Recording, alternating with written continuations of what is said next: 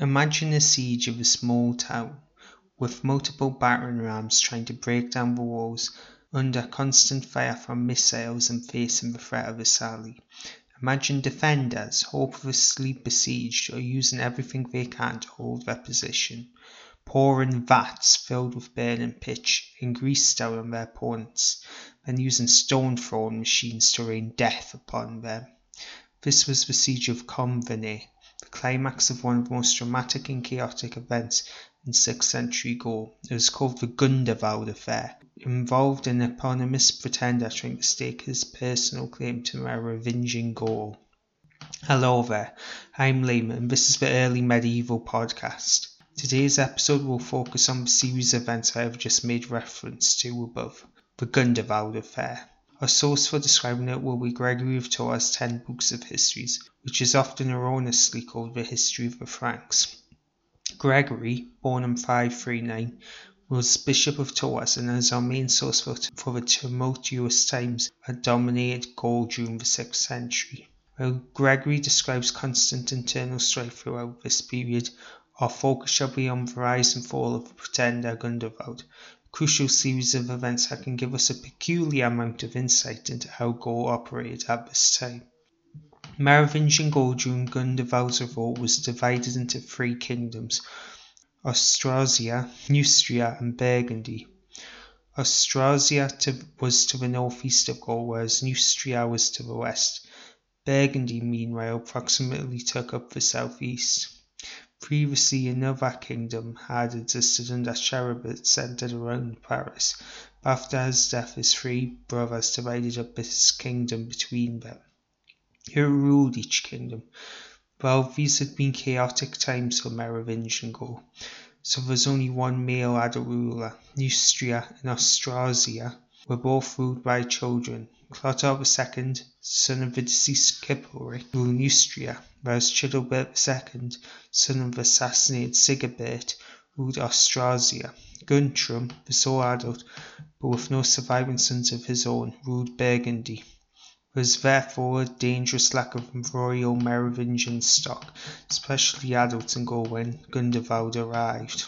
Having provided some context for revolt, I will now proceed to discuss Gregory's treatment of Gundovald and the histories. I shall firstly look at the early life of Gundovald. Gregory writes Gundovald was born in Gaul and educated with great care. He wore his hair long and down his back, as is the custom of the Frankish kings. At some point his mother presented him to Childebert I, note, not Childebert II, who was king of Austrasia when Gundovald revolted. His mother claimed that his father I hated him. I, who later became sole ruler of Gaul, was the father of Guntram, Chilperic, Sigebert, and Charibert. Childebert I had no sons of his own.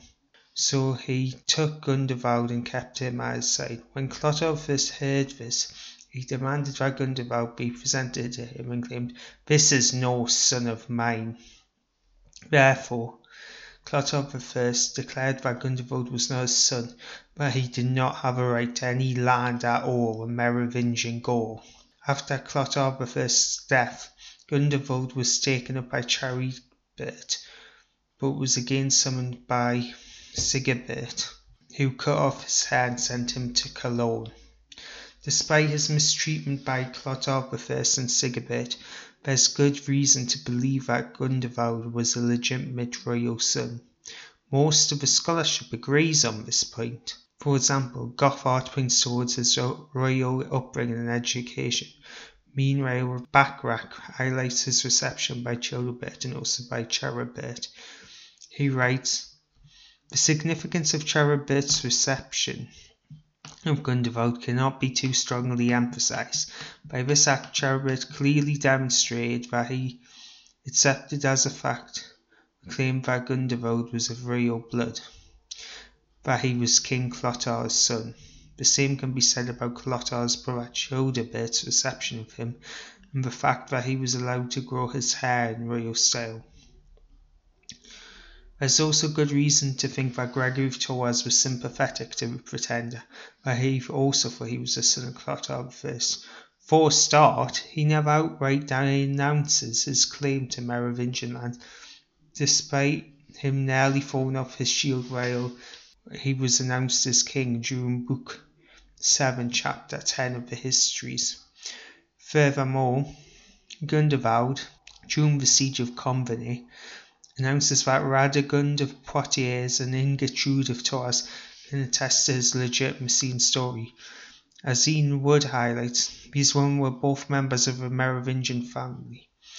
The first Gregory regarded as a saint, the second he regarded highly at the time of composing Book 7 of the Histories, where most of the account of the revolt is found, even if he changed his mind later. While Gregory never outrightly states his support for Gundovald, Wood points out that he likely wouldn't due to Guntram's treatment of his uh, episcopal appointments. Gregory is very, also very careful, according to Wood, about his presentation of Gundovald and his followers.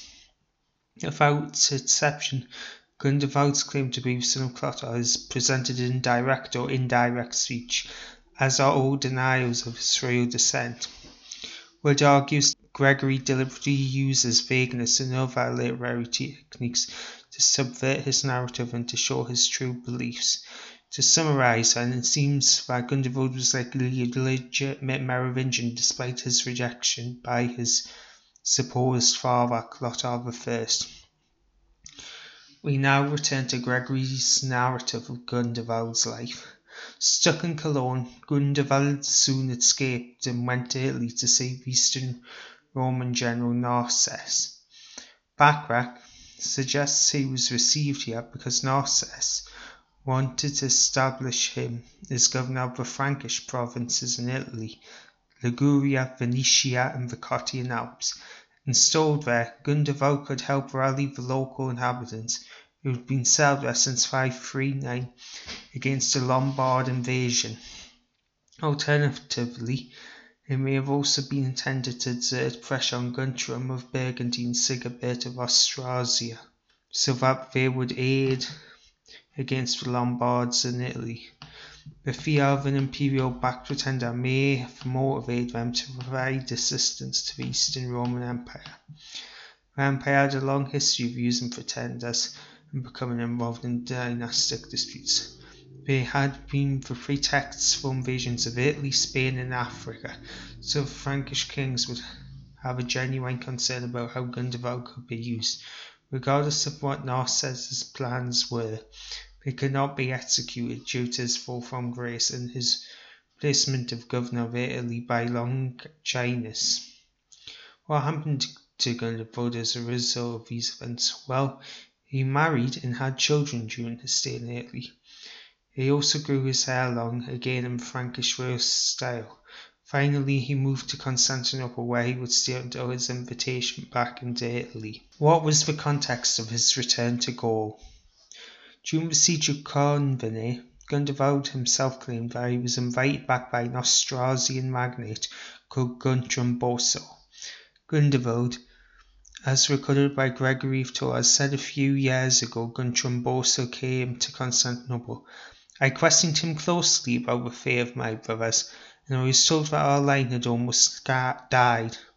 Gundovald then goes on to claim that Boso said, Come, and you are invited by all the leaders of King Childebert's realm, for not one has dared to speak against you. Therefore, this account is to believe Guntram was invited on the behest of a faction of Austrasian magnates, where uh, Despite Gundovald's claim, it is unclear if he was invited back by Guntram Boso. Later, after Gundovald's return to Gaul, Guntram of Burgundy accuses Guntram Boso of inviting the pretender. However, Boso denied it and accused Mummolus, the leader of Guntram's, of inviting him back. He then went on to support Guntram's actions against Gundovald Nevertheless, it is possible that Guntram was simply covering his back. Regardless, who invited Gundovald and the resultant precise aims of revolt shall remain a mystery to a degree. Upon his return to Gaul, Gundovald landed in Marseille, where he was received by Bishop Theodore and subsequently he served to join Duke Mummolus at Avignon. Boso, now apparently against Gundovald, arrested Bishop Theodore and threw him into prison for introducing a foreigner to Gaul with the aim of subjecting the Frankish kingdom to imperial control. Epiphanius, also bishop, was also accused of supporting Gundovald, as he was implicated through arriving at Marseille at a similar time. They were taken before Guntram and eventually found innocent, though came at a cost for Epiphanius, who died from his suffering. Gundovald, by this point, had fled to an island in the Mediterranean to await what had happened. Gundovald later returned to Gaul again and sailed with Mummolus in Avignon, accompanied by the Duke as well as another Desiderius. Gundovald at some point set off to the district of Limoges, where at the tomb of Saint Martin he was raised up as a king on a shield. Gregory notes as mentioned earlier. As they carried him around for the third time, he stumbled and had great difficulty remaining upright even with the help of those around him. Regardless, he then made progress through neighbouring cities. At this point, it is worth covering who was supporting Gundovald as a Merovingian king. Ian Wood suggests his allies came from three main sources. Firstly, members of Childebert II's court keeping their options open until he came of age. Secondly, followers of Guntram whose position had been compromised. Finally, military leaders in the service of Chilperic, who had been too far away from his court to ensure their survival after his death. Gundovald nevertheless had a large amount of support throughout Merovingian Gaul. Gregory Tours, following on from these events, notes portents that suggests Gundovald's death was coming. Misshapen grapes were forming, whilst trees were blossoming twice. Rays of light were also shining in the sky, and there was an earthquake in Angers. Furthermore, in the north, a column of fire hung on high for two hours. Meanwhile, tensions were brewing throughout Gaul due to Gundovald's possession. Magnate Guntram Boso was sent as an, an envoy to Guntram's court, and the latter again accused by the former of aiding Gundovald. Boso declared his innocence yet again. Guntram then declared all should be united to drive out the adventurers whose father sat weaver's loom and carded wool. And envoy then jokes, no one can have two fathers, unless one is speaking of spiritual matters. The envoys men burst out laughing and left in anger Guntram with jokes made of him ordered a horse dung to be thrown over the envoys' heads alongside wood chips, straw, mouldy hay, and mud from the town grass. Gundovald's main antagonist was now angry and was raising an army to engage in battle with him. Gundovald at this point then planned to move to Poitiers, but he was afraid because he had heard an army was being raised against him.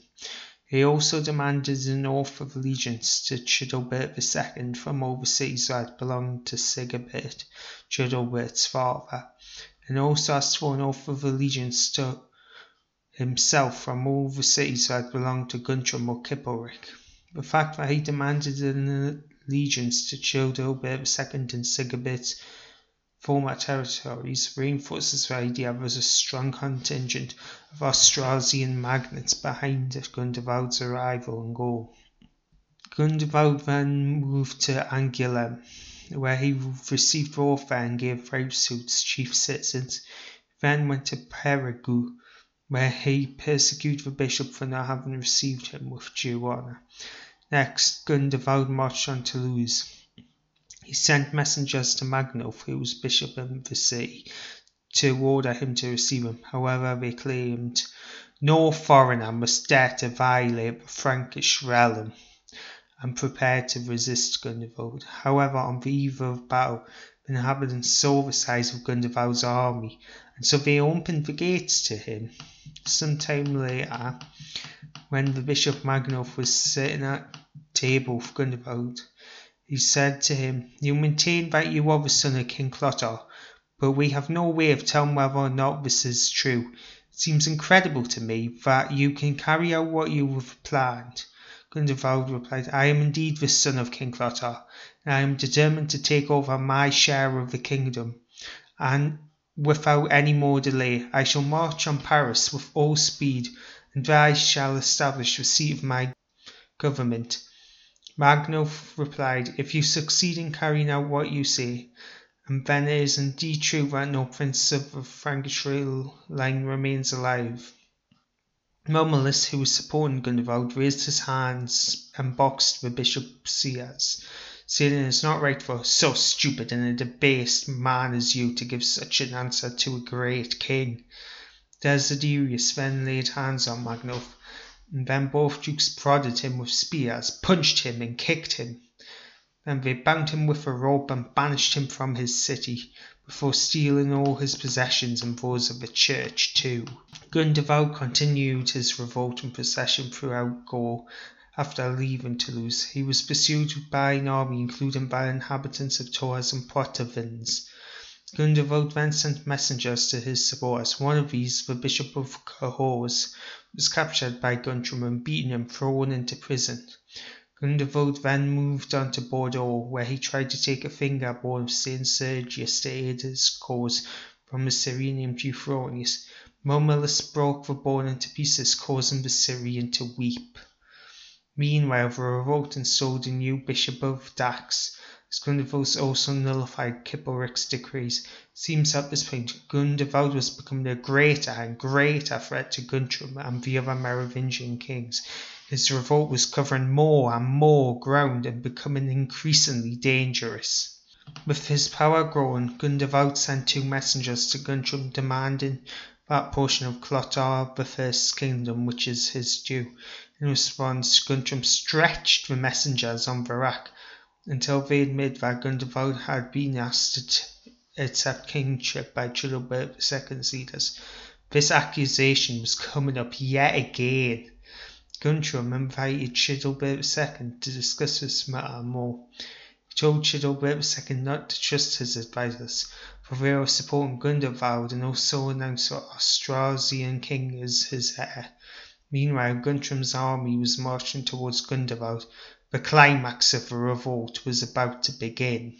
Gundovald, hearing of Guntram's army approaching, crossed the Garonne and made for Convenae in the foothills of the Pyrenees. This is where he would make his stand. Convenae, Comminges, was built on the top of a high hill with no other elevated spots near. At the foot of the hill, according to Gregory, a great spring gushes forward enclosed by a strongly fortified tower. Convenae itself was defended by a 674 metre perimeter wall built of stone and improved with ditches.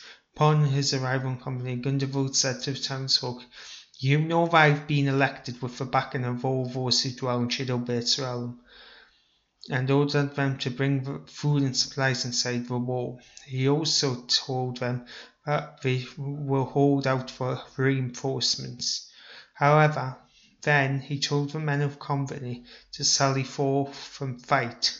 As Guntram's army was rapidly approaching, the citizens of the town out, Gundovald shut the doors on them and their bishop, and took all their possessions. Once the siege begun, an effort was made to undermine the morale of the defenders. Men climbed up the top of the but only high point within hailing distance, and so Gundovald, making reference to his nickname Balama, his painting skills, and the cutting of his hair by Frankish kings, And Gundovald then went to part the ramparts so I was close enough to answer back. Despite this, the siege engines brought by Guntram's army were of no real value against Convenae. According to Bachrach, the inability to use light artillery and perhaps even heavier pieces was likely due to the topographical situation at Convenae. Leudegisel, who was in charge of the siege, decided to build new engines to aid the siege effort. These new weapons mainly consisted of battering rams to knock down holes in walls. As these approached the walls, the attackers were bombarded by stones. Bachrach suggests the defenders were also likely to use stone throwing machines. The battle was certainly chaotic. As mentioned earlier, flaming barrels of pitch and fat, as well as boxes filled with stones, were also thrown on Guntram's attacking forces. At this stage, it appears the battle was going the way of the defenders. As Bachrach puts it, Gregory makes it clear that the defenders had much the better of the siege, at least during its initial stages. Regardless, Duke Vladas, who supported Gundovald, thought Convenae could not hold, likely due to the taunts, but also due to the fact that the besieging army was building an agger, a great ramp or mound opposite the east wall. Bachrach suggests the likelihood that the city could, would not be relieved considered in conjunction with apparent dedication of besiegers to the task, undoubtedly lowered the morale of Convenae's defenders. Vladas, in response to attack and threat, set fire to the church house in Convenae. When soldiers came to put out, he escaped unnoticed. However, as we shall see, Vladas was not the only one afraid of Guntram's attacking forces. The besiegers sent messengers to Duke Mummolus, a general of Gundovald, asking him to acknowledge your true overlord. Upon hearing this, the Duke said, I am well aware that we are at the end of our tether, and that we have no more power to resist. For me, there is only one course open. Together with Bishop Sagittarius, Cerulf, and Waddle, Mummolus made his way to the cathedral. There they made an oath to break their alliance with Gundovald and hand him over to his enemies. Guntram's messengers came back again, said their lives would be spared if they followed through with their treacherous plan. Mummolus, with Bishop Sagittarius Waddle, went off to interview Gundovald. They asked him to seek an audience with Guntram, supposed brother.